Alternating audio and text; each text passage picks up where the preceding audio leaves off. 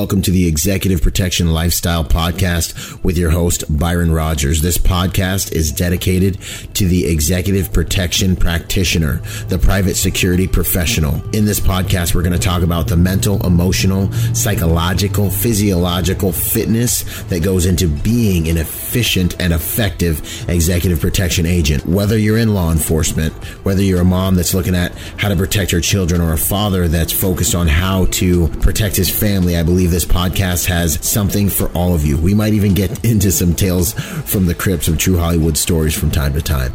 I'm doing this podcast because I feel the reality of this job is simple. If you really want to be good at executive protection, it's more than just a job. It really is a lifestyle.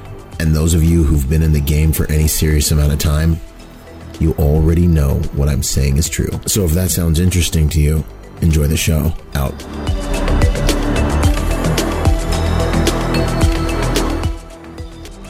Hey, what's up, you guys? Byron Rogers here for another episode of Executive Protection Lifestyle. Uh, we got uh, George Grant here with us today. How you doing, George? I'm doing well. How are you doing, man? I'm doing good, man. I'm hanging. Uh, all that stuff. But we have a topic which I think is pretty awesome that we're going to talk about, um, and it's one that I think uh, you know when you think about executive protection, you're not thinking about this very topic being something that can literally instantaneously set you on a trajectory for success or failure with a client, and that topic is style, style IQ. You know, uh, how you present, how you look to the client. Um, so I'm excited, man. So real quick, if you're just gonna like from the hip, why is style an important component for success in the executive protection industry, George? Well, style is the first way that you communicate who you are and what you're about. I mean, uh, if you see somebody 30 seconds after you uh, after you see them, you're talking to them, interacting with them, and everything. But that first moment that you see them, you're starting to make judgments about do they take care of themselves? Are they, uh, you know, are they doing all the things they should be doing behind the scenes? And you bring that forward with you in your first interaction. Yeah, I agree 100%. And then it's like, yo, if this is the way this person pays attention to detail, takes care of themselves, their standard, they walked out the house like this, how are they going to take care of me, my client, me, me as a client, my client as a company owner, you know, and or whatever task I give them as a detail leader. So, yeah. Uh, yeah, man, it's lights out. Very important. And I've I've been on details with dudes who are way more uh, tactically qualified than me. In fact, the more tactically qualified the dudes are, sometimes the harder time they have with it. You know what I'm saying? Uh, I was, was going to bring that up. I was going to bring that up. That's one of those things that uh, when you have people who who dress or or bring themselves for the the tactical situation first, I mean that doesn't translate very well when you're trying to go from you know venue to venue with your different clients that have different lifestyles and personalities in different sectors. I mean that that tactical sort of uh, look and everything, it only goes so far and in certain environments. Yeah, it's a narrow thing. Like you have to be at that venue. Like you have to be doing that work. Otherwise, yeah. you are you want a zebra in Idaho. yeah. Like my Ed Calderon episode out for that Tijuana zebra thing. But uh, yeah, man. Um, also, real quick, if y'all missed the symposium, it was awesome. Uh, it was amazing, and we have the replay up on the site uh, by the time you guys are seeing this. So check out my website. Shameless plug for me, ByronRogers.com. Get the replay of the Protector Symposium. Was that? I said it's your platform. You gotta. I know I get to do that, huh? That's what's up. um, okay, and yeah, no, George was recommended to me by a number of big guys in the industry to be someone to talk on this on this subject on this topic. So I'm excited to really get into it. Um, so the first question I like to kick it off with: Who are you at your core, brother? Who am I at my core? Um, okay, so I'm a realist. I'm a realist that looks at different situations um, and tries to be practical about it. You know, um, as far as style goes, it's one of those things that I learned very early on that your style can make or break you in a lot of situations when it comes to uh, professionally, you know, working with teams and everything like that. I mean, I try to be real about what the what the result's going to be and thread that through everything else. You know, um, people oftentimes like to sugarcoat stuff, beat around the bush or whatever, and that doesn't doesn't work. That doesn't bring the results you need. Awesome. So you're a realist. You're like, shoot me straight. Uh, that's interesting, and that really can. Uh, I mean, I see a relationship between that because you have dealt with both being black and being tactical. Uh, I've seen kind of congruent, and I've seen it hold people back. So, like growing up, like as a black dude, I had my sister who was from Buffalo, New York, and she was like, "Ain't nobody gonna make me, not, you know, be who I am." And like she was like ultra hood about everything, and I was like, "I'm not gonna do that. I don't want to be addressed." But then I get my buddies who like are coming back from overseas, and they're like rocking their favorite five eleven, whatever, their you know overseas stuff, and uh, they're like, "This is just how I dress, bro," and I'm like, "That's cool. I just can't put you with like." Hmm, 70% of the clients in like a domestic in CONUS venue. you know what I mean? Yeah. Um, so I think a lot of those, that mentality can survive if someone's just not being realistic about what it takes to Yeah. win with other humans. Yeah, you know, it's it's funny you mentioned the uh, guys coming back from uh, like overseas and, whatnot, Yeah. and uh, so overseas it, it was easy if you had like a uh, a diplomat that was coming in and you needed to put Mhm. on a, a sport coat or whatever, you toss it on, and, and that's that's that. The style really didn't matter. Uh, I literally had to uh, take a guy off venue one time because he was wearing five eleven cargo pants and just tossed a blazer on. He's like, "Oh no, I'm I'm good." I'm like, "No, no, man, you're you're not." It was it wasn't even the uh, the internal pocket ones. It was the external pocket cargo pants. I'm like this it, do, it doesn't work. It doesn't work in this environment. Yeah. You're like belligerently not okay, bro. you know? Like I get it, but this is the wrong venue. That age Yeah. is, is things have changed. Uh, especially now where everyone likes a softer side of Sears, man. you, you know, like you got the PC game, you know, there's a lot that goes into that. Um, so how did you get into doing what you're doing, brother? Um, well, on the on the EP side, um, Mhm. started out in the Marine Corps. I uh, enlisted and did not even know uh, what the infantry was until I was going to MEPS. Uh, then the uh, the recruiter, because I, I I know I just thought all Marines were infantry. I just thought it was like you. Yeah, it's normal for civilians to think that. So it's, like- it's like what everyone thinks. Yeah. And so so I get there, I get there, and the recruiter sees my my clean background, and you know I don't, I didn't drink or anything like that, and he Mm. immediately shoved me towards Yankee White, which is uh, like a Mhm. presidential support. Um, so I ended up going to DC. I worked with the uh, the Bush administration in the uh, White House military office for about three years. Uh, rolled out from there and spent about the next four years in Iraq, um, either as a Marine Rough. With the or or, con- or, or contracting. Um, That's what's up.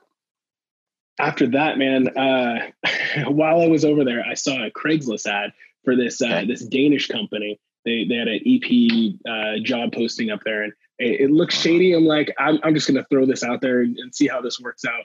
Um, Yeah. I, I genuinely thought it was a scam at the time, uh, but then I, I applied, forgot about it, uh, ended up getting called back. Started working with AS Solution uh, in 2012 or 13 Wow. And- and it was and and the Craigslist thing just kind of speaks to how how large or small I suppose the the company was at the time. They were like fired that out there in 2010, 2011 of of uh, you know who's out there, and um, I mean it was so small at the time that I thought it was a scam. That all their websites went back to Denmark. Um, as I as I got into the industry on the state side, I started learning like, whoa, this is this is a hitter.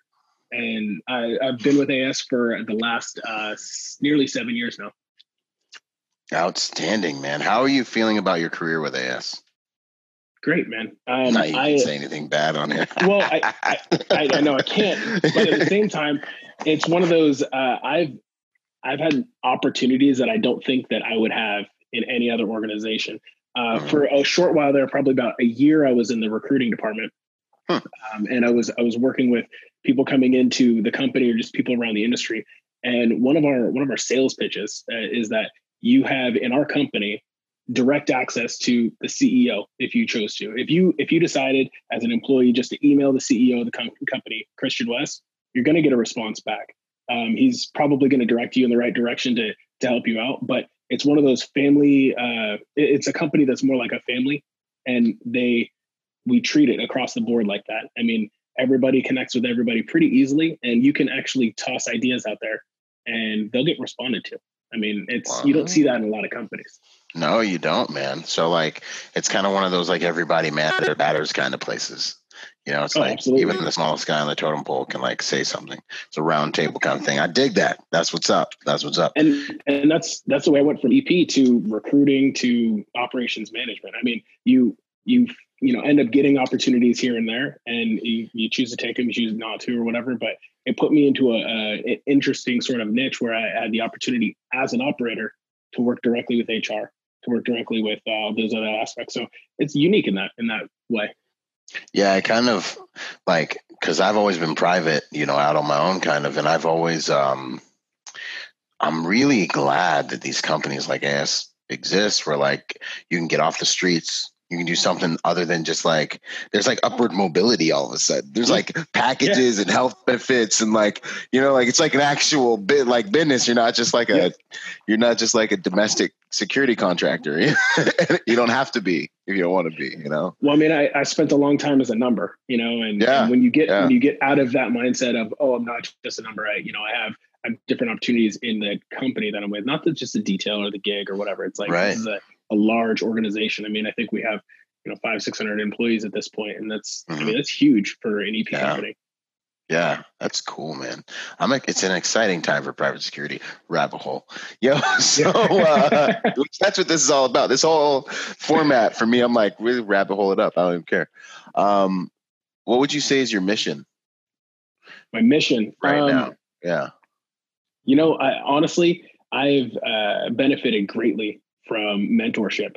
Um, okay. So in in recent sort of you know recent developments and stuff like that, I'm working more and more towards being that person on the mentor side and trying to work towards building mentorship programs and uh, and working with people coming into the industry, work with younger folks uh, that are trying to you know swim their way up this uh, this not yet crowded but still full stream. Mm-hmm. I dig that, man. Mentorship's big. It's huge. Yeah. Uh, I'm only I only survived my first detail because of mentorship. Because like the right people were like, "Hey, come here," and then I was humble enough to listen to them and just you know keep that cup half half empty, man. Uh, when it comes to protection, you know, why do you do? Why did you, you know, why do you do this stuff? Uh, you know, I have a, uh, I have, I have a couple different sources on that one. Uh, there's this uh, this poker player, Annie Duke. She, uh, you know, world famous. I, I, don't know if she ever won the World Series or not, but anyway, she's in that crowd, and she always talks about how the um, the sum of your life is essentially your the quality of your decisions mm. times your the probability of the outcome. And mm. I, I started looking at that. I'm like, okay, so make quality decisions pretty frequently and you know things kind of work out so i started down that path and then i started listening to mike rowe who he basically says, forget your passion, forget the concept of of your purpose and passion and everything, and just start doing work. Do work, okay. and when you start doing more work, hard work, uh, your passion will come. And that's kind of what I did. I got out of the Marine Corps. I started doing doing work that I could do. It was the beginning of the recession. You know, there was no, really no mm-hmm. jobs out there. I started contracting. Um, and then once I started building from there, I was like, there's a career in this. This isn't just like a, a two year gig that I'm going to go over here and try to get this cash grab. I'm going to mm. keep on, you know, working. So, so my why is primarily based on opportunities and, and moving forward in an industry that I've kind of uh, embedded myself into. Awesome. Awesome. No, I, I, completely understand that. And it's beautiful. It's like you don't got to be in a desk like when you like all the time. You know, you get to travel around, you get to move around. And like, I don't know, when I was getting out of the Marine Corps, I was just scared of being in a desk. Like, I was like, I got to do something. You know, I'm not going to go from Iraq freaking you know dopamine daily to just being stuck in like anything resembling what people seem to be doing um what was that formula again? Quality of your life equals the quality of your decisions plus. Yeah. So the quality of your decisions times yeah. the probability of the outcome. So I mean, you always have that luck factor. Ah. Luck is is genuinely um, what's the probability of the you know positive or negative outcome, whatever it is. You make quality decisions, and you still have to factor in that luck part. Nice, I like that and the lie, and then you find out the truth. then, then, you, then, then you find it. You find you find it, and then you make more quality decisions, either good or bad quality mm-hmm. decisions, and then they might go well, they might go bad, but either way, you keep on driving forward with that, and eventually start making good hits. Dude, I love that because progress equals happiness, and then you and then you find out that like, you know, the harder I work and the more high quality decisions I make, the luckier I get. you know, it's amazing. Weird, you know. Like, is there a welfare program for that? Anyway, um, I uh, that's what's up, man. Um, we kind of touched on this, but do you want to say anything else about your tactical background or any of that? I mean, the the thing is to always have it in your pocket. You know, uh, mm-hmm. those things should never go away. I mean, they're per- they're all perishable. So keeping that edge mm-hmm. sharp um, and yeah. also recognizing the world that we're in is not necessarily that tactical world. So keeping that edge sharp, sharp and in your pocket and whipping it out when you need to. Yeah, I think now the tactical way to approach the tactical equations just morphed. Like it's like, yeah, cool, dude, have your hard skills, but like if you're not socially tactful and tactical, you're gonna freaking die. You're not gonna make it. I mean, like so, like part of the the when I get a dude on a detail, when I try to arm him for success, most of the skills and conversation is geared towards hey socially this is how you this is what you need to do. Culturally this is how you need to gain equity. Uh, this is what the client likes is what you know what i mean? Like the tactics yeah. for success and executive protection are um they're real right now they're soft skill centric and it's not making them less important because like your survivability of the game kind of hinges on it you know which is why we're well, having this conversation. Yeah i mean it's it's funny because you think about as a detail lead as a manager or whatever yeah. How many times have you talked to your guys about, hey, when you went hands on with this dude, you did this and this, and you should have fixed mm-hmm. this, and blah. Very few. How many times mm-hmm. did you, you know, co- coach your guys on like, hey, when you approach this situation, make sure you do blah blah blah, or yeah. or come around this angle, um, yeah. you know, socially rather than physically. So I mean, it's yeah. it's more often than not you're you're needing to coach the guys in the industry and the ladies in the industry, obviously, uh, to approach situations socially better rather than you know tactically. Physically better. Right. Exactly.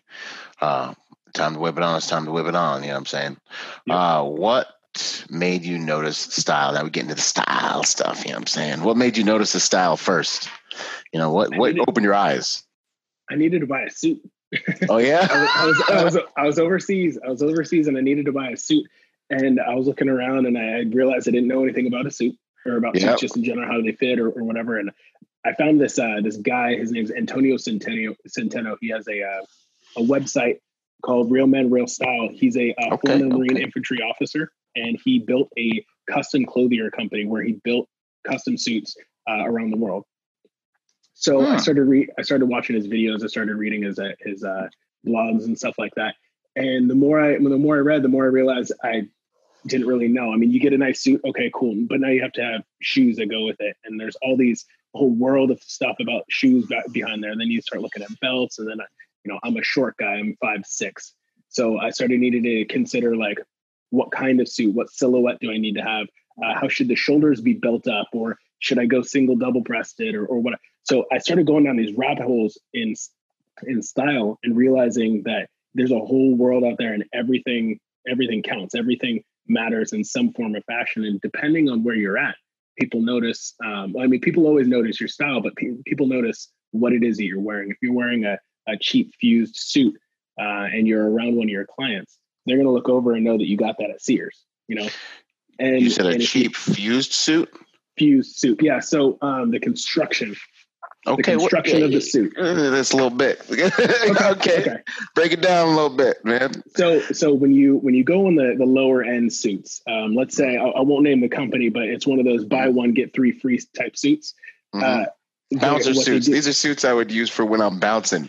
Like yeah. after a few nights, I was like, I'm never wearing a nice suit again. All these people in the dark are getting is suits I don't mind tearing to pieces. yep. So, so what they do is they fuse the uh, the layers of the suit together with glue. Now, now they're they're doing a lot better with it. So they they still look clean, but they fuse them together rather than actually stitching the different layers of the, of the suit together. So when you get into like a let's say a two hundred dollar suit or something like that, it's probably fused. If you get it from a nice place like J. Crew has fused suits, but they're they're pretty well made um, you know, that's going to be two, three, four hundred dollars, something like that. When you start mm. getting into the uh, like a like a Nordstrom uh, suit, um, I'll leave a lot of brands out of it, but you you go to Nordstrom, you're going to get a lot more uh, well crafted suits, like actually hand sewn in, in some places, uh, you know, around the the sleeves or, or whatever because they they have to in order to have that quality of the suit. Wow, because I uh, I would see dudes with these like wrinkle sweat bubbles that would pop up in their suits, yep. and I remember being like, "What the heck is that?" I was like, "I think they." I remember trying to figure it out. I'm like, "I think they like little glue sticky these layers together because yep. the the sweat bubbles start coming after like a hot day, like if you're working overseas." It, that's interesting. I didn't know that, man, and it all says something about you. So if you were going to say picking out a suit 101 we got ABCs of picking out a suit in here in the questions. Maybe we just hit this now. Yeah. Yeah. ABCs of picking out a suit while we're on it.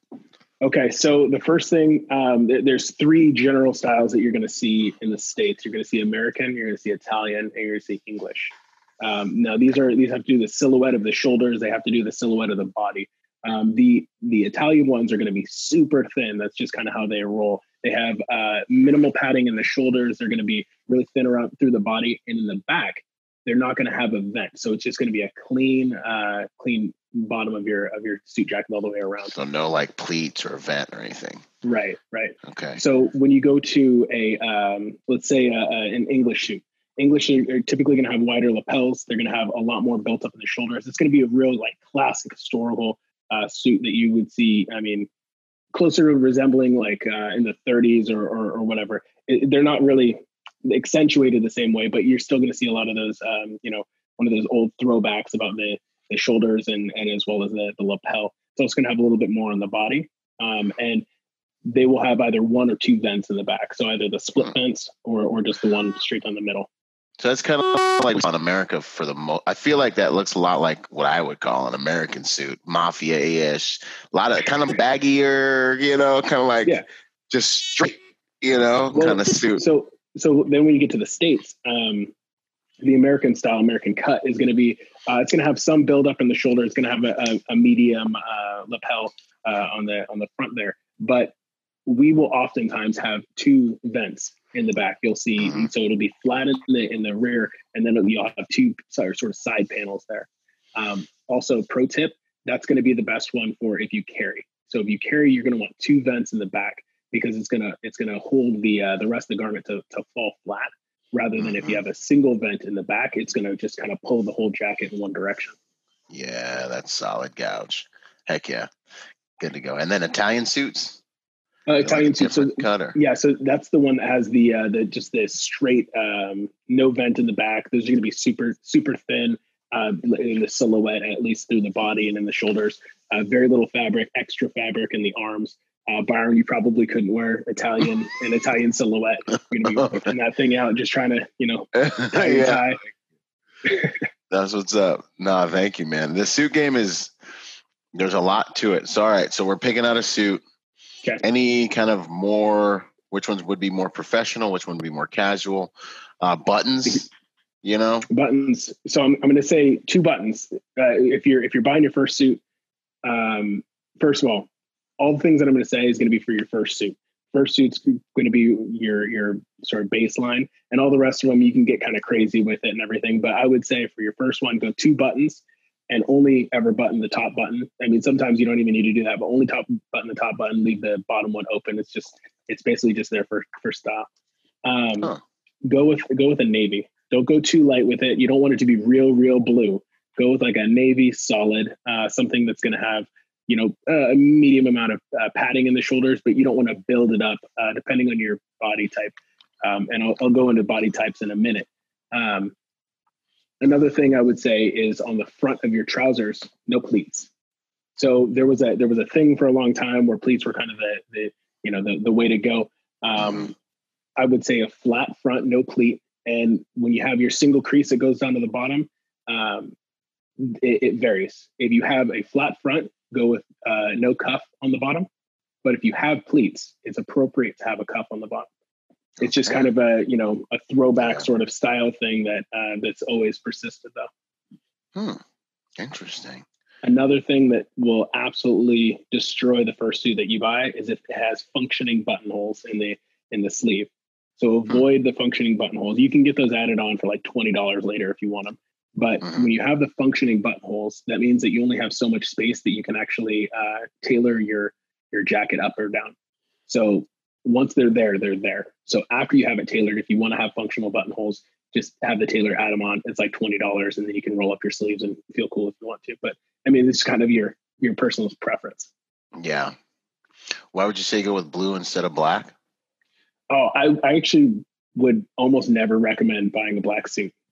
That's that's that'd be my that'd be my my first uh, sort of color uh, piece of advice is black suits are uh, super narrow where, where, it's appropriate to wear a black suit. Um, and I would say you know nightclubs, nightclub bouncers, maybe uh, a, a driver sort of scenario if you're driving a limo um, or funerals. But outside of that, it's very, very rare in a professional environment that you're going to see a black suit unless the dude knows what he is doing. Uh, because it usually it just looks like you're uh, you're a mortician or something like that. You're the um, help. yeah, yeah, you're the help. So so I would always go with uh, if you want to go towards the black scale, I would go with a, like a dark charcoal, um, something that can functionally be kind of more of a gray or or not. But um, when you wear black, you're limiting things like your shoes. Shoes, I, I, wouldn't wear anything other than a black shoe with a black suit. Um, now, I would of all my shoes, I would say probably 96% of them are, are brown. Um, so you know the the environments where people are wearing black shoes or black boots and everything like that are fairly narrow. Uh, the environments, at least today, where people are wearing brown shoes is most most things. You, you know, wearing jeans or wearing chinos or suits.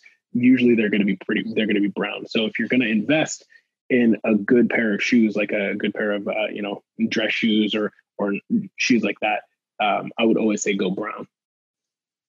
Yeah, no, this black suit thing is a thing because I always have, I get, I see details where like black suit, white shirt, black tie, and I'm like, ah, yeah, you know, you or look, you see, look like the help. That's a good point. Yeah, yeah, yeah, you know, and and it's usually a bigger detail where we are kind of like a bigger squad doing like help yeah. stuff, um, or augmenting another team or something crazy.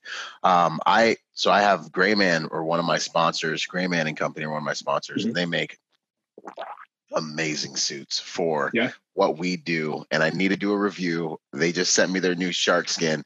And I've had this issue. We did an episode a few in the beginning of the podcast, and we were talking about suits and da da da.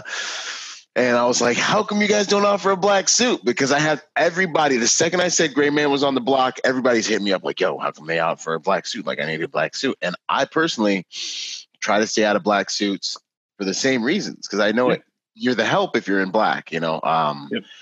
But and then I always feel bad because I see all the same times. I usually wear like dark charcoal, you know what I'm saying? Yeah. yeah. and, and uh, you know, but well, I mean, charcoal is so thing. much more versatile than black, Absolutely. and black yeah. starts narrowing down when and where it's actually appropriate to the wear that. Um, and so, I mean, it, there there's great times to wear it, mm-hmm. but uh, but you can't even wear it. Let's say your client goes to a black tie event Mm-hmm. You you really shouldn't wear your black suit to a black tie event because that's going to stick out like crazy. I mean, the, the levels at which a tuxedo eh, versus a black suit, really almost any black suit, it's going to look just light years apart. I mean, it sticks out. Yeah, absolutely. It's like absolutely that. That's what you said it best. If you're going to wear a black suit, you better do it right. It has yeah. to look so good. You're obviously somebody. Is like the only yeah. way. Well, yeah, I mean, like that's how you got to do that. Um, man, that's good gouge. So shoe selection, uh, are there any brands that are more comfortable than others that you want to talk about or? Um, you know, we're still on this suit thing. Tie so shoes selection. Tie selection. Okay. So I have mixed feelings about ties in our, in our industry and I'll, I'll get to that in a second, but shoes, uh-huh. I, I, absolutely love uh, shoes, dress shoes and boots and, and all kinds of things.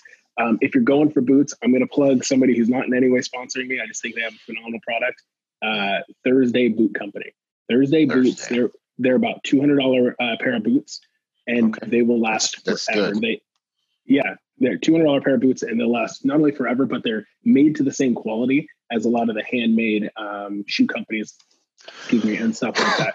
So, I mean, hands down, my personal favorite uh, shoe company um, for dress shoes, not for just casual shoes, um, mm-hmm. is Allen Edmonds. Allen Edmonds is one of three um, sort of classic American handmade shoe companies, and they've been around forever. I think since the 20s or something like that. But they have hmm. boots, um, and they're they're beautiful boots. I'm I'm actually wearing a pair of their boots right now, but those are stupid expensive. They're you know a pair of their boots is going to be like you know three four hundred dollars easily uh, unless you get it like some Black Friday sale or something like that.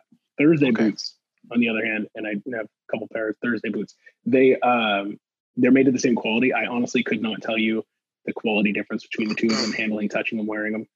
Mm. But they're drastically cheaper, and they will last you forever. And you can um you can resole them if you you know destroy those things as long as the the uh, what we call the upper the the leather part of the top of the shoe as long as it doesn't have any holes in it they can fix those up to basically brand new Outstanding. And that, yo, y'all, like real game. Like I have about four pairs of boots, and I just basically just get them resold, refurbished, Yep. and they are lasting me. I mean, they last me years and years and years and years and years and years.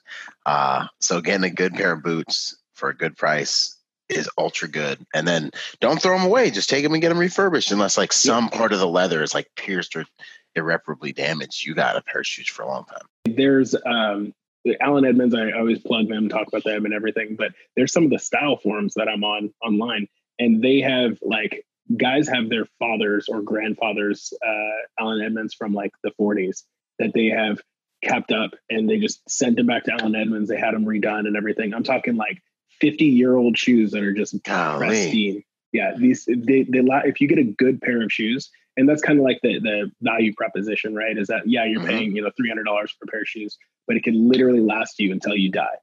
Yeah. Yeah, that's that's great. That's Yeah. that's the way we wish everything was. Right? and you were meant you were saying that you were a little torn about ties. oh, ties, yeah. So I, Considerations on ties. I, I I hate the idea of having something around my neck that somebody can grab. I mean, if, if they if they grab a collar, you, you know, it'll pop a button. You know, big Yeah. deal. Um, so the other side of it is like, okay, well, wear a, uh, a clip-on tie.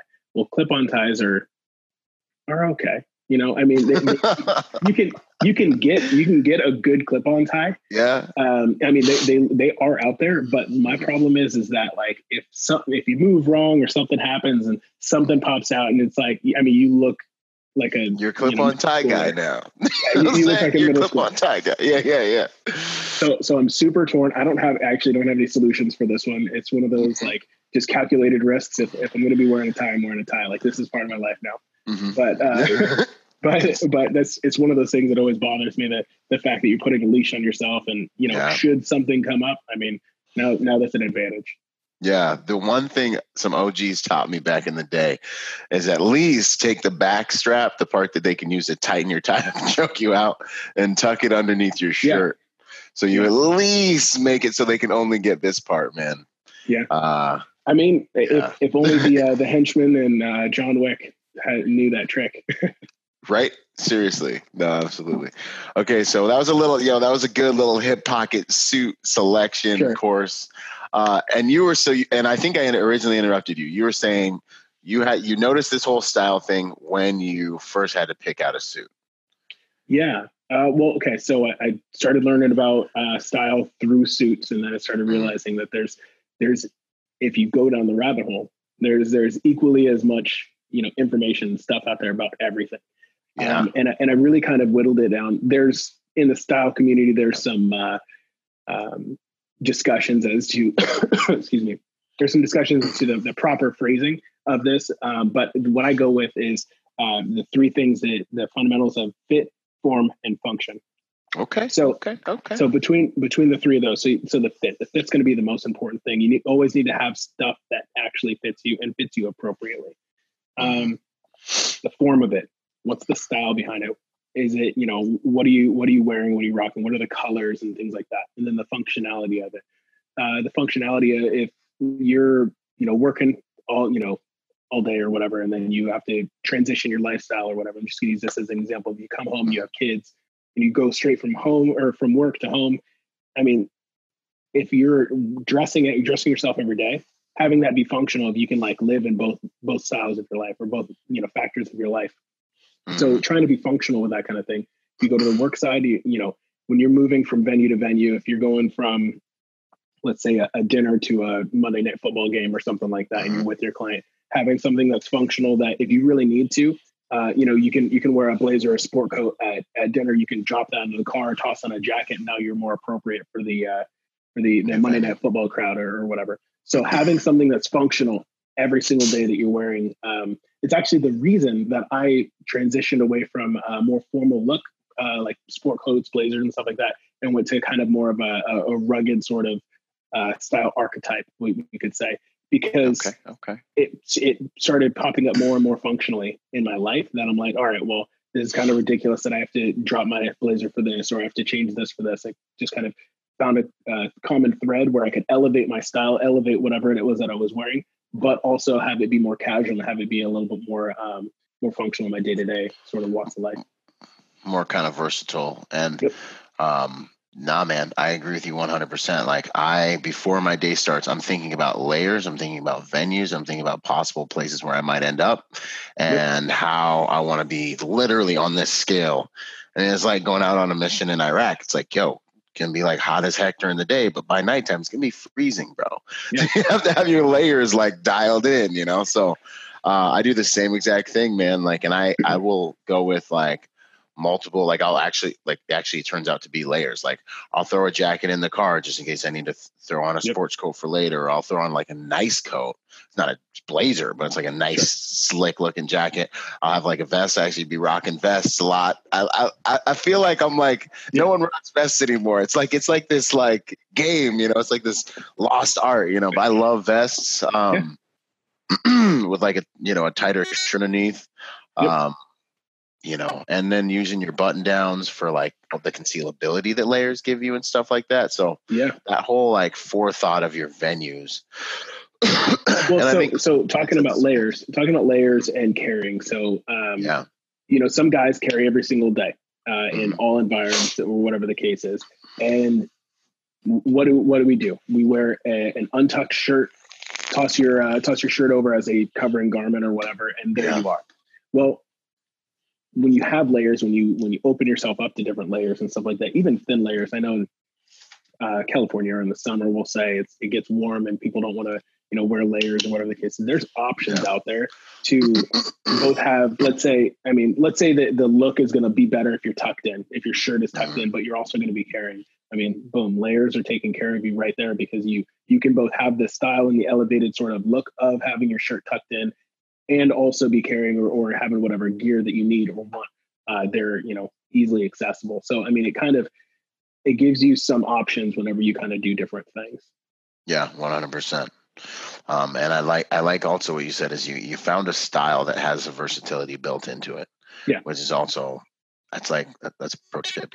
well, uh, the, you you mentioned uh, style, and I mean specifically my my style. And one of the things that I got a lot of crap for for a while, they're like, "Oh, I'm not a fashion guy like you. I'm not a fashion guy," and and I started having to explain the difference between fashion and style. And okay, fashion, okay. fashion is is literally art. It is art to be worn.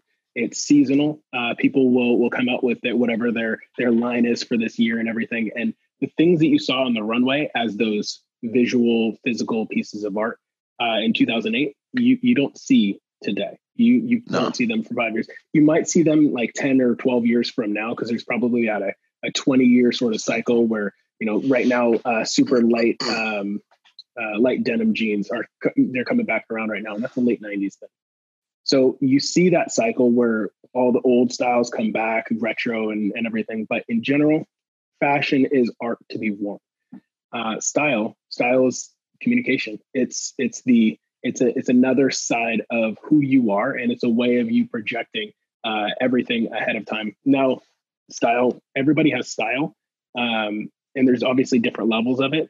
Like for instance i could not rock your style. Like the thing the the, the personal byron uniform that you wear day in and day out i couldn't rock it. But on the other side thank you. could couldn't couldn't rock mine. So it goes it goes it goes in both directions where your style has to be authentic to who it is that you are. And it, there's a thread that talks about essentially it, it, it, all matters and it all comes together. Uh, I have this phrase that everything counts. Um, hmm. when I was in grad school, I had a professor and he had, he used that phrase and I kind of stole it from him. But what he would hmm. talk about is he would say that everybody has a scorecard under their name. And okay. for better or worse, your scorecard is reflecting everything that goes on in your life. You showed up late to this interview, or you uh, didn't pay, you know, pay a full tab, or or something like that. All those things factor into who it is that you were, uh, who it is that you are, and people notice. And so what he would say when you know somebody would show up late or somebody would kind of be banging away at their computer while he's doing his lecture, and uh, you know he'd ask him a question, and they, uh, uh, uh, I don't know. Like, he he would just put his hands up and say everything counts, and then he'd move on to the next person. So I stole that, and I, I kind of just looked at it as like my life mantra of everything counts. Like the the the for better or worse, the things that you do, the things that people see you do, the time that you didn't respond to that email and you know it fell off and you forgot about it. Like everybody factors that into all those things that you you know that they see about you. This is outstanding. This everything counts thing is so good. I love it. I love it. I'm gonna be talking about it on on social media. I'm gonna make some of that. That might even be like the tagline for this for this interview Perfect. that's love true it. that's fantastic man heck yeah uh, what are common mistakes you see guys make in the field when it comes to the style game? Like, you know, what are the, what are the common pitfalls? They're common because a lot of people make them, and I see if we can illuminate them and kind of help that. Okay. Um, okay, so the first thing, and, and I kind of hit on this in the in the fundamentals, is uh, the fit. The fit of your clothing is probably mm-hmm. the number one thing that people mess up on they wear shirts that are too long or or uh, yeah. pants that you know are, are too baggy or whatever. Um, maybe not dressing for their body type. Um, I have I have a couple little charts that I've um, I, you know have just had forever to, because you know people ask me different style advice and stuff like that, and I have to consult like okay, well, what's their body type? And um, actually, to back that up on fit, that's probably the first thing that everybody should do. Stop, take a hard look in the mirror yes and, fi- and figure out exactly what you got going on there because yeah. what i hear uh, what i hear more often than not is people say when they're, they're like hey we help me go shopping and blah blah blah which by the way low key secretly love but oh yeah, I thought you were about to be like, "Don't ask me to take." no, okay. no I, I, I, love it. I'm like, I'm like, we're gonna go shopping. Let's do it. Turn um, into a side your, business, man. Start ch- charging hourly. Huh? right? What's your budget? Um, yeah. So so I'll go shopping with people and everything, and the one of the first thing that I always hear is is oh yeah, but I, you know I just started working out again, so you know I'm gonna lose some lose some pounds or whatever. And yeah. what I always have to tell people is like you need to lose like a viral video amount of, of weight in order to have your actual body type change. So I'm talking you're going from like a 240 pound dude to like 180 pounds. So it has to be it, it has to be something that's like drastic, and people are going to be sharing it all over the internet. So yeah. take a look in the mirror, accept what you have you have going there. there there's your palette, and mm-hmm. just work with it. Yeah. But it, think about celebrities. How many how many thicker celebrities do you see, or how many really really petite celebrities that you see that don't dress well? It, uh, very few. I mean, because what they yeah. do is they have stylists, or maybe they just have their, their own education, have their own style about them. Uh, and they will dress to their body type and they will dress as accurately and cleanly as possible. So, for instance, um, the different body types. Let's say you have like a what's called an inverted triangle. Inverted triangles where you have a body type that is where you have kind of slouchy shoulders, you have a thicker thicker waistline, maybe thicker hips or or whatever the case is.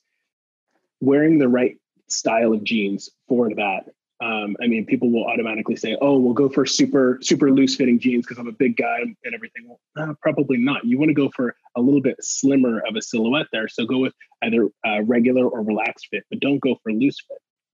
If you're going to go for loose fit, I mean, that's going to be the, the guy who's genuinely is like he's, he's pretty uh, pretty overweight there, and yeah. the loose fit is not going to be the um, go to for I would say really anybody in our in in our industry because I mean people have to be in shape to be able to be protectors and stuff like that. If you're if you're a liability from the beginning, I mean that's that in itself is going on a on a yeah. no, I but but yeah. So I mean, just knowing your body type and saying like, okay, well, I'm I'm more of a square. My shoulders and and hips are are you know about about the same uh, same size.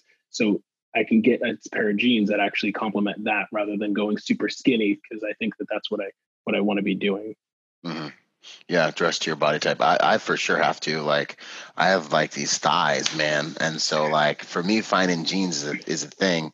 I usually have to get a bigger waist than uh, my waist, but in order to get get it right, now they're starting to. They've really gotten it right. Five Eleven actually has some fantastic jean options, in my opinion. They have some like slimmer fit.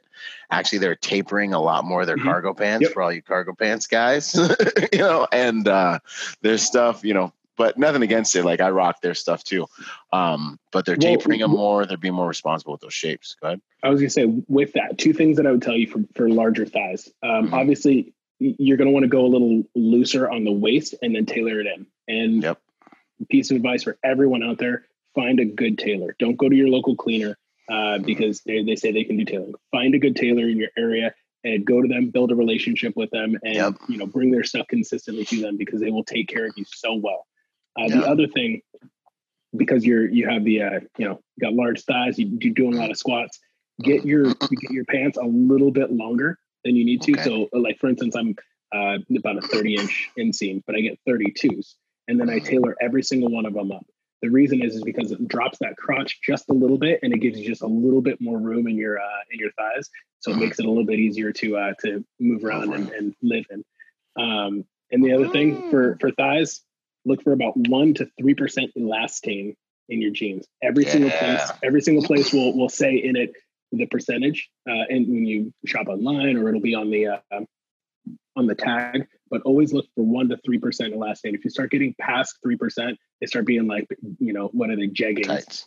Yeah, but, but try to try to try to go for one to three percent. It's going to be enough stretch, just enough little flex there that it works, but not enough that it kind of looks ridiculous. Oh, nice, bro. Tips, man. I, that's what's up. I was rocking Lululemons for the longest, bro. Lululemons 'em. and uh, uh, what was my man's? And then 511 made like a golf pant, which was like the answer to the Lululemon golf pant, Yeah. but it's like more rugged and it's got pocket. I think it's six and eight in case you need to Yeah. drop a magazine in there, which is a perfect cell phone pocket. It's like right, you know, in between your hip pocket and your your front pockets. Um, man, that's some good gouge, man. That's solid. That's that's ultra technical too. No, I dig it because the For- pants thing, for- you gotta have that right. What's up? I was gonna say for pants, um, check out uh, Bonobos. Bonobos has a really good line of um, semi-stretchy denim and semi-stretchy um, uh, chinos. And so for Okay. everyday wear, for everyday uh, you know pants, stuff like that. Um, another one's gonna be Mott and Bow, M O T T and Bow. Okay. Uh, I'm putting all these down in the in the notes so everyone will have access to these once this thing kicks. Also, sorry if I you know No. jack anything up sponsor wise. I don't. I'm just throwing uh, names you're out there. good, dude. cool. This is fantastic. We're all yeah, no, man. We're we're abundance minded. What would you say about shirts? I've been looking for a good place to get like a tailored tailored shirt for like you know like that'll for dudes. That, do you know of any good companies that do like tailored shirts or like make nice shirts with a little bit of stretch in them, but still like professional? Yeah, yeah. They're okay. So the first one's going to be Proper Cloth. I love Proper Cloth. Okay. Um, they they do tailored shirts both uh, casually and uh, and for dress shirts. Huh. And then another one's going to be Tailor Store. T A I L O R Store. okay. Tailor store. and both of them are going to go straight off of measurement so they're going to they're going to show you how to measure or how to do the different parts of, of their style sort of system and then they'll they'll just start cycling they'll create your own size and then they'll they'll send you stuff they're pristine and i don't know that i've ever had to have anything re-altered or anything like that so th- those two are really good And this is online based. both of them are online based yeah Boom. That's what's up. That's good. That's good stuff, man. Heck yeah. for if you don't want to go tailored and hmm. so tailor's obviously going to always be a, a little bit higher price point you're looking at 100 you know $100 for a shirt but Yeah. you know if you outside of that if you buy a decent shirt and take it to the tailor and have $20 tailoring it's going to end up being about 100 bucks anyways. So Yeah. both of those are going to be about $100 a shirt. If you uh, are not going to go the tailored route try Mizzen and Main. um, i actually can't spell it right now but Mizzen and Main is uh, is a really good company. They have a little bit of flex to, to their stuff. They they're like a technology based um, company where they use just a slight blend of synthetic and cotton and so so the um, just get nerd out a little bit on the synthetic and cotton thing. Um, when you when you go too far and so the synthetic side, you have to be really careful about how you how you clean them, how you iron them, and everything. If you have just a little bit of uh, of a synthetic blend in there, then you're fine. You can iron it without worrying about them uh, puckering or or uh, burning or anything like that. Wow. It's like the style professor up in here, man. That's what's up. Good to go. Um, if you're going to talk about a time you've seen this style thing have a negative outcome in the field, what would you say? Uh, well, I, I, can talk about myself because I've done it myself. Yeah. I have uh, overdressed, overdressed for a situation where I, am thinking like, like, okay, here's, you know, I'm gonna, I'm gonna walk in and and just be my guy, and, uh, yeah. uh, and that's when one of those when keeping it real doesn't doesn't work or whatever that that story is. Um, so basically, I just came in overdressed. I realized very quickly that hey, like I gotta I gotta drop this sport coat. I, yeah. You know, this I, am looking like a goon in here. Um, I didn't go tie. I didn't go the tie route, but it was.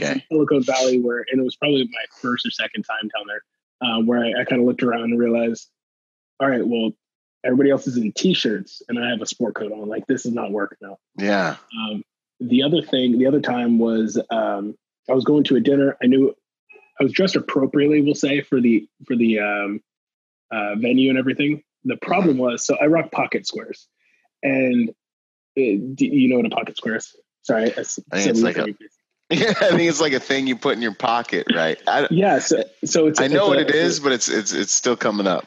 It's a it's a it's a small accessory. Um, sometimes they're silk or linen or whatever, but there's yeah. a bunch of different ways to uh, to fold them, and it goes right. in the suit, suit uh, pocket jacket or yeah suit jacket pocket. I like leave them in a square. I don't yep. need like some dudes do these like awesome like pocket square paper mache dragons and stuff, especially down south in the hood. They be yeah. getting crazy with them things. But I just it's like a little strip. That's all you see. Yep. So so that that's what I did. I went to a, I went to a restaurant. I, I had some triangle or something like that, and it was yeah. subtle, but it was still clearly out of place. And it was one of those. As soon as I kind of looked around for a second, I'm stuffing it all the way into my pocket just to get it out of sight. And so that's where I would say, um, you know, it, it could be a, a pitfall of you you think that you're doing everything right in terms of your colors on point, your fits on point, everything. You just look amazing. And you walk into the room, and you're like, I do not fit in right now. And then yeah. you know, then you gotta you gotta back off. You gotta figure out how you kind of fix that that problem. But um, I would say more often than not, people are coming in under. Uh, but when you're trying to be conscious of style and stuff like that, the, the next pitfall is coming in over, and and how you deal with that when you do come in over. Yeah, no, I completely, I completely, I haven't had, I haven't come in overdressed. I actually, I haven't, I don't, I don't really have any too many negative uh, outcomes that I've seen. I've seen a lot of guys come in underdressed when I'm like, dude, yeah. you gotta do better, you know. And some guys are just really averse to it, you know. And I'm just yeah. like, this is gonna, this can cost you if you don't figure it out, you know. Um, I, you, you know, it's funny because in the style community, one of the the biggest no nos is. Uh-huh wearing a backpack with any sort of uh, suit, blazer, sport coat. So one of the biggest no-nos. And there was a short period there where I felt the same way. Um, and but then the the full circle to that was you, you got to have your gear. I mean, there's only so yeah. much stuff you can do in a, in a one shoulder strap or, or whatever. Um, and I started realizing there, there's there's that functionality part of it. I mean, you can't just leave your bag in, in the vehicle, and you also can't just sit there and walk around like uh, with it in your hand or, or whatever, it kind of looks ridiculous. So figuring out a way that in the right environments to have that with you or have it, you know, backpacked or, you know, having a, a different bag option or whatever. But I mean, there's going to be some kind of, some cases in our industry and in our line of work. I mean, you, you just got to rock it. You just got to rock the backpack because you, you need yeah. the gear that you need, uh, whether it's calm stuff, medical stuff, whatever it is, you need it with you and you need it handy and accessible. So, I mean, sometimes you're backed into a corner and that's just the reality. And that's just what you got to do. Yeah, no, absolutely. These days, I'm able to stay out of a suit. Yeah. Um, quite a lot. Like I rarely get into one, but when I do get into one, I generally I have like a uh actually I have like a probably my latest 511 like one sling bag would be the only thing that I would use. It's like a single strap uh, kind of nice wide single strap would be the only probably backpack type deal I would throw on there just because you want to save those shoulders and like all that fun stuff, you know. Okay, so what would you say about um, principles or tactics when getting dressed as an EP agent? Okay, so as the adage goes, uh, the time for preparation was yesterday, and today is too late. So outstanding. so so what I would say for that is building your wardrobe uh, as an interchangeable wardrobe, or what is also called a capsule wardrobe. You have uh, a color scheme, just a general color scheme that mm. for most people, for most uh, dudes, there are going to be focused in the uh, blues, grays, whites, maybe some black, or you know if you're you know somebody somebody who rocks a lot of black. There you go. There there it is. so, wearing a lot of black. but but then you have then you have your your accessory pieces, right? Where yeah. there's uh, there's some I, I rock a lot of green, so like a lot of uh, OD green, or if I if I'm really going for a big accent or something like that, I'll, I'll rock red. So reds will be accents or whatever. Anyways, where I'm going with this is you have an interchangeable wardrobe um, of different items that all you have to do is basically close your eyes, grab a couple things, put them on, and it looks good. And there's a lot of tactics and, and techniques about how to do that um, basically talking about your layering, whereas your your base layers should be thinner. They should be closer to your body. Uh, when you get to the mid layer, it's going to be a little bit looser, and then your jacket layer or whatever, it's going to be whatever jacket you kind of need for that. But w- the more you kind of align your entire wardrobe when you're buying one more piece, the easier it turns into like, well, I have literally 250 options if I just close my eyes and grab three things. Yeah. Okay. So that would be that'd be my first tactic. Is that's good.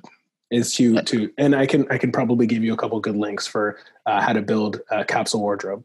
Yeah, let's do that. Yeah, toss that in there. Um, yeah. Next thing is clean your shoes. Like if you clean your shoes today, tomorrow when you're walking out the door, you can just toss them on and they look good. Uh, people will wear sneakers and they, you know, they have the the white soles around them and stuff like that, and they just look dirty. So yeah, don't be that guy. clean them, clean them when you take them off. Clean them the night before, something like that. Um, and then when you are closing your eyes, grabbing three things, and in the dark, put them together, and you look good. You can do the same thing with your shoes and just grab them, toss them on, and go.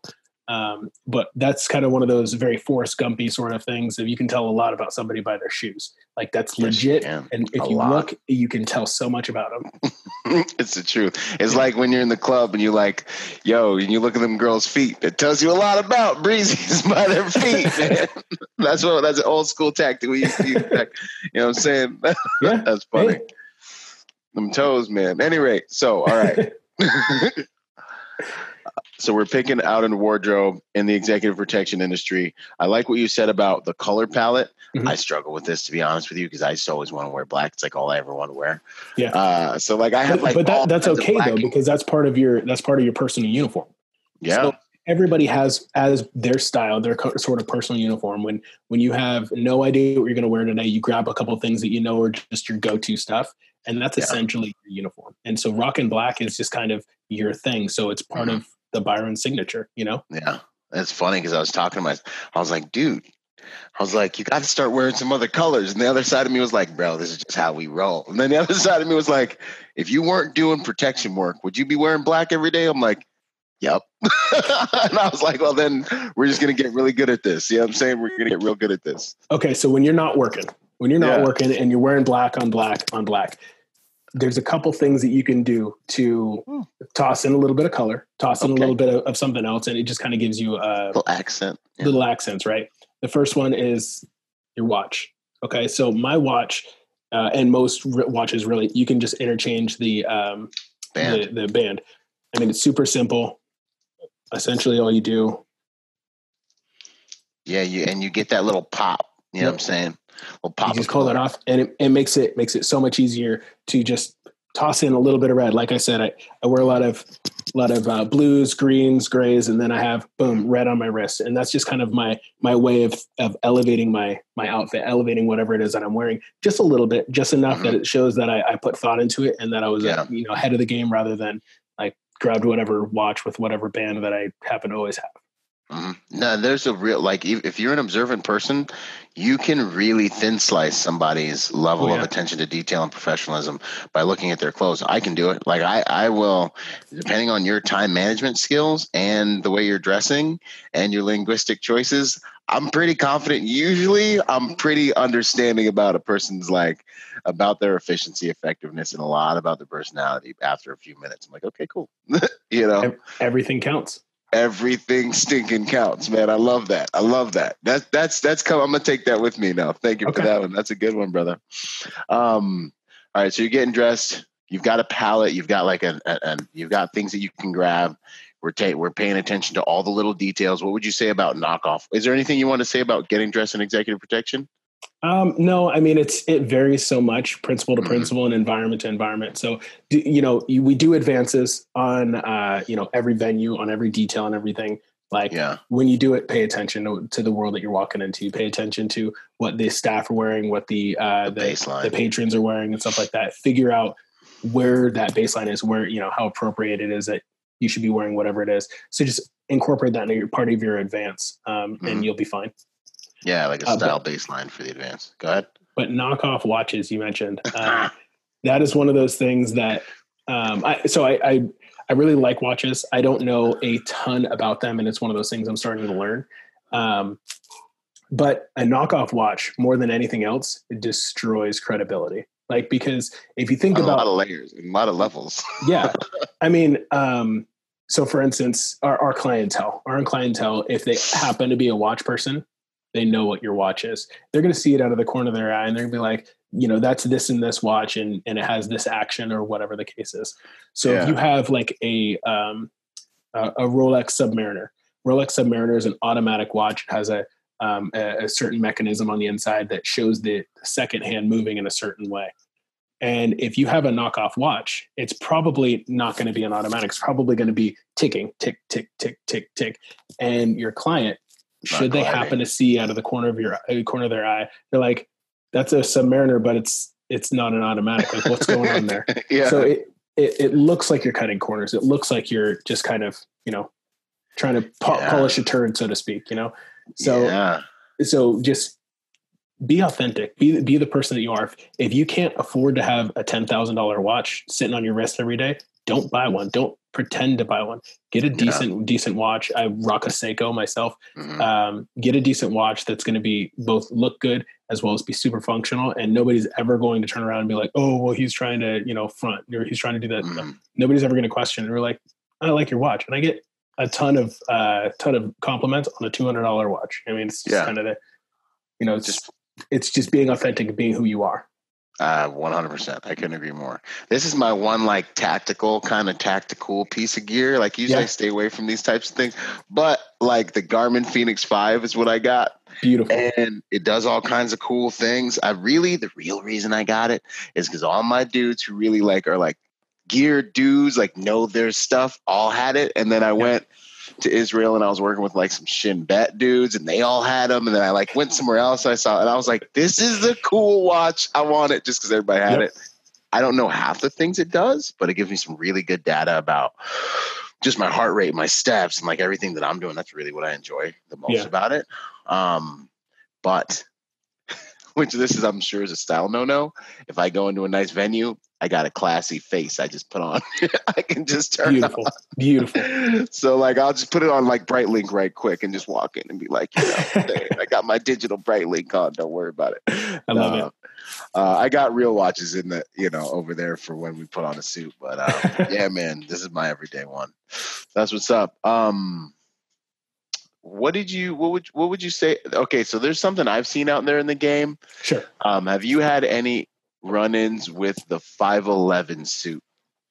The 511 uh like uh, you know guys just like throwing a, a jacket on over uh some 511 cargo pants. Like is that a thing? Like can we do this? What would you say about yeah, that? so so I, I saw that i saw that once. I actually had a 511 cargo pants. Yeah with a suit on. You know. Yeah, no, I, I, I saw that once, and uh, they the the person didn't even think there was anything wrong with it, and they're yeah. they're at a client's house.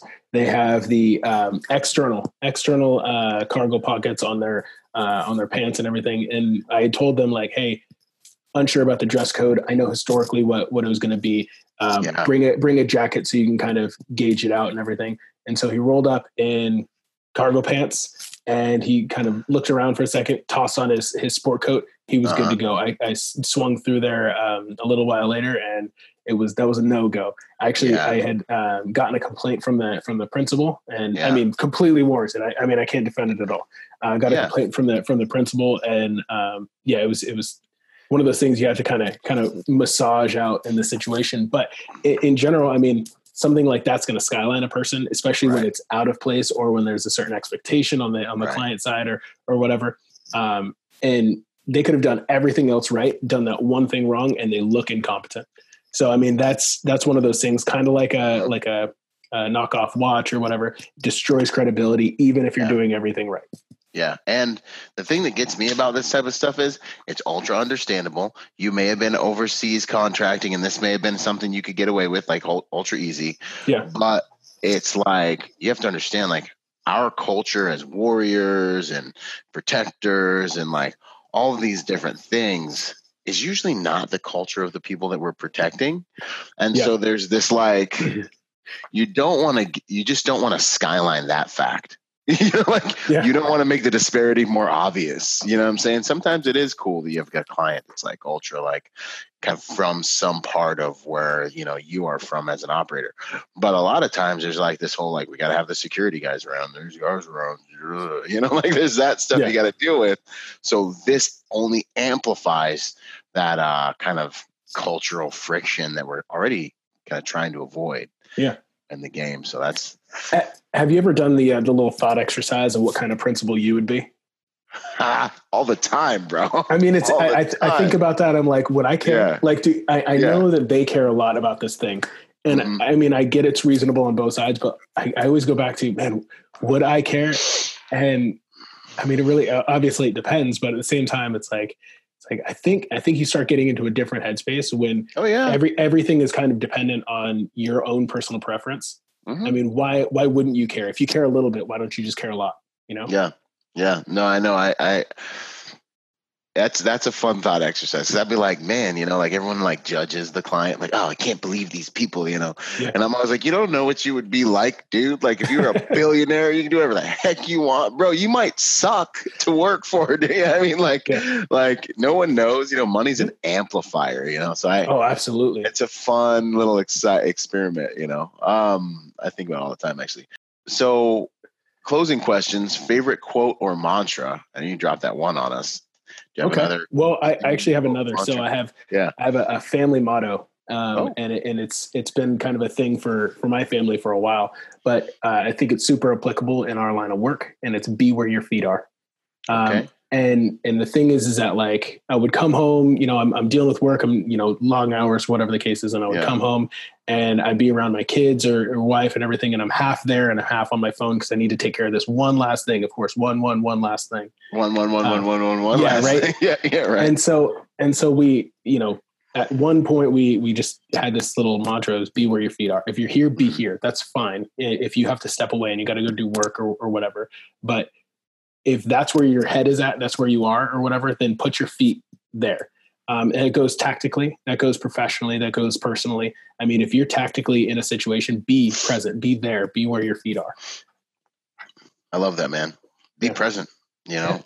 be present especially as i'm learning as dads and husbands uh it's like i don't get a lot of time with my you know wife and and my like family you know Yeah. but i the feedback i keep getting is when you're here you're here and that's really what matters. The quality of the time you're spending is really what's ultra important. So i'm like Yep. okay cool cool cool. I'm like you guys good? Like you don't feel kind of neglect and they're like no we're good. Just when you're here you're here. So that's a good one. That's a real good uh quote man. How would you like to be remembered? I would say as a mentor as a teacher um, and well uh, obviously is the best dressed in the room Oh, that's what's up, mama. As the best dressed man in the room. I like that, man. That's what's up. Style. That's funny. Okay. Um, habit or that you that makes you a better person, better protector, or that you'd like to pass on to the audience. Um, okay, so uh, I'm, a, I'm a little quote factory, right? Um, Okay. and and General Mattis, James Mattis, the man, he had uh, he had a of the Marine Corps. uh, so he had a, a phrase where he said, uh, "You can't be better than everyone and everything, but you can be smart. So you can be smarter. So Hmm. keep reading." And so what I what I took from that is just always hustle. Uh, You know, always always be the guy that's trying to, you know, get the next edge to to be sharper, faster, better, or whatever it is. Because you can't be better than everybody at everything, but you can always be smarter. And the only way you can be smarter is by keeping you know keeping up, working and working and working. Yeah, man. That's fantastic. fantastic. I feel like a lot of people look at folks who are like at high levels and they think like they can't ever be there, they can't ever get there, they can't ever be those first people. But like this kind of really speaks to that because like just keep on learning, you know, and then I always say like if you want to live a higher quality life, make higher quality decisions. You want higher quality decisions, get higher quality information. Then we come back to the beginning where you're talking about the sum of your life is what like the uh, the quality of your decisions and the probability of those outcomes. Yep. And then you start getting lucky. Yep. I mean? it's, like, it's, beautiful. It's just this cycle. It's this weird yeah. circle.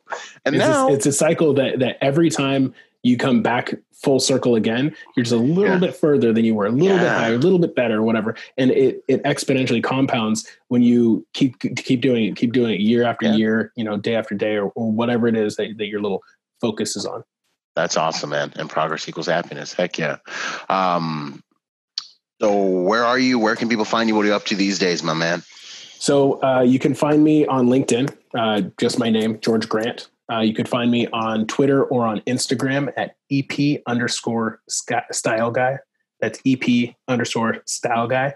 Um, and then at asolution.com. Uh, that's okay. that's where I where I hang my hat and where I, I, go around to the mountaintops and tell everybody it's a place to be.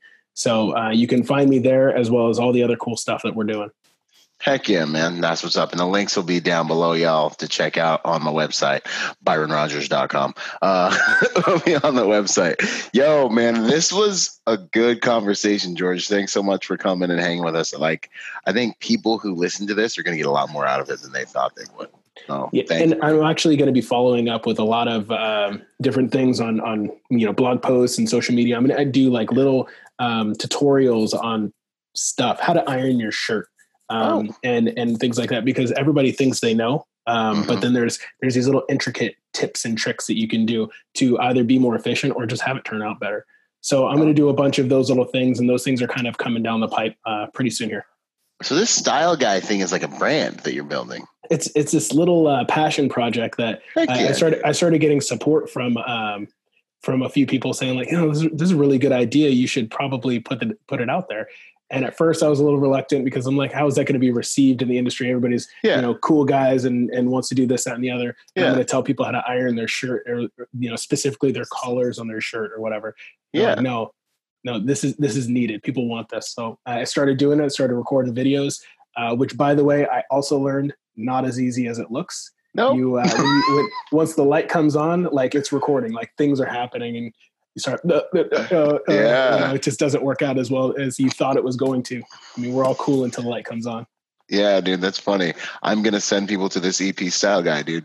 Perfect. Keep doing that. Get a website, man. Like, I will make it into a brand, bro. That's like, I if I would have, man, like people in the game. Like, we'll close after this, but like, this is the best time in history to be in private security. There's so many opportunities and assets. Like, yeah. You have companies that give you a whole package of health benefits. You got guys like the EP style guy. You got conversations like this being had, you know, that you can just download for free. You know, uh, there's exit strategies. You got upward mobility. I'm glad to hear you're you're you're kicking that project off because that's yeah. I think it's much needed. Uh, I think it's huge. So heck yeah, man! I want to commend you for that. That's good Thanks. stuff. Well, I'm really glad that you're doing what you're doing uh, with this, uh, you know, the, the podcast as well as the symposium and stuff like that.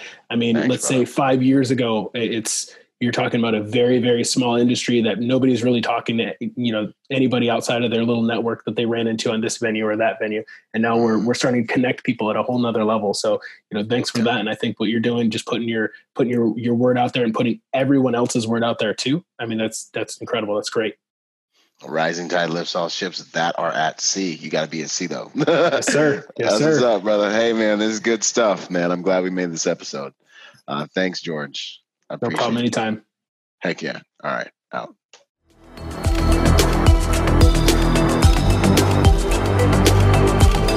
Boom. And to support this podcast, go to executiveprotectionlifestyle.com and contribute to our Patreon account that Patreon account is what helps me make this podcast possible, contributing to this brand, what we're doing here, making it so that I can bring better guests on, making it so that we can plan more events and just expand the contribution to the private security industry and also to making America a safer place by teaching people how to protect themselves and the mindset behind that, the lifestyle behind that. You guys are already killing it. $1 a month five dollars a month, ten bucks a month, twenty bucks a month, whatever you can do that you know you would probably just lose in the mattress anyway or spend on McDonald's.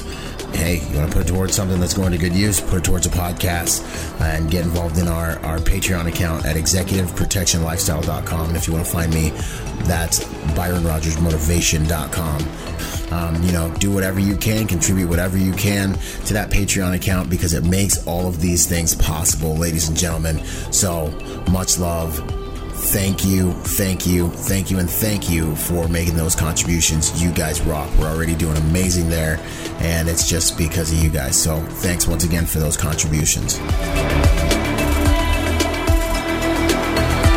Boom. I hope you guys enjoyed that episode of Executive Protection Lifestyle Podcast. This whole entire thing actually just started off as a Facebook group that blew up and is one of the fastest growing, if not the fastest growing, executive protection uh, Facebook group online. So if you haven't joined the Facebook group, join the Facebook group. Uh, follow us on Instagram and check us out at executiveprotectionlifestyle.com. If you want to find me, that's Byron Rogers Motivation.com. And I'm on all the social media platforms Instagram, Twitter, Facebook as well. So until the next podcast, y'all, stay sharp out there. And as I say it, one mind, many weapons. Talk soon. Out.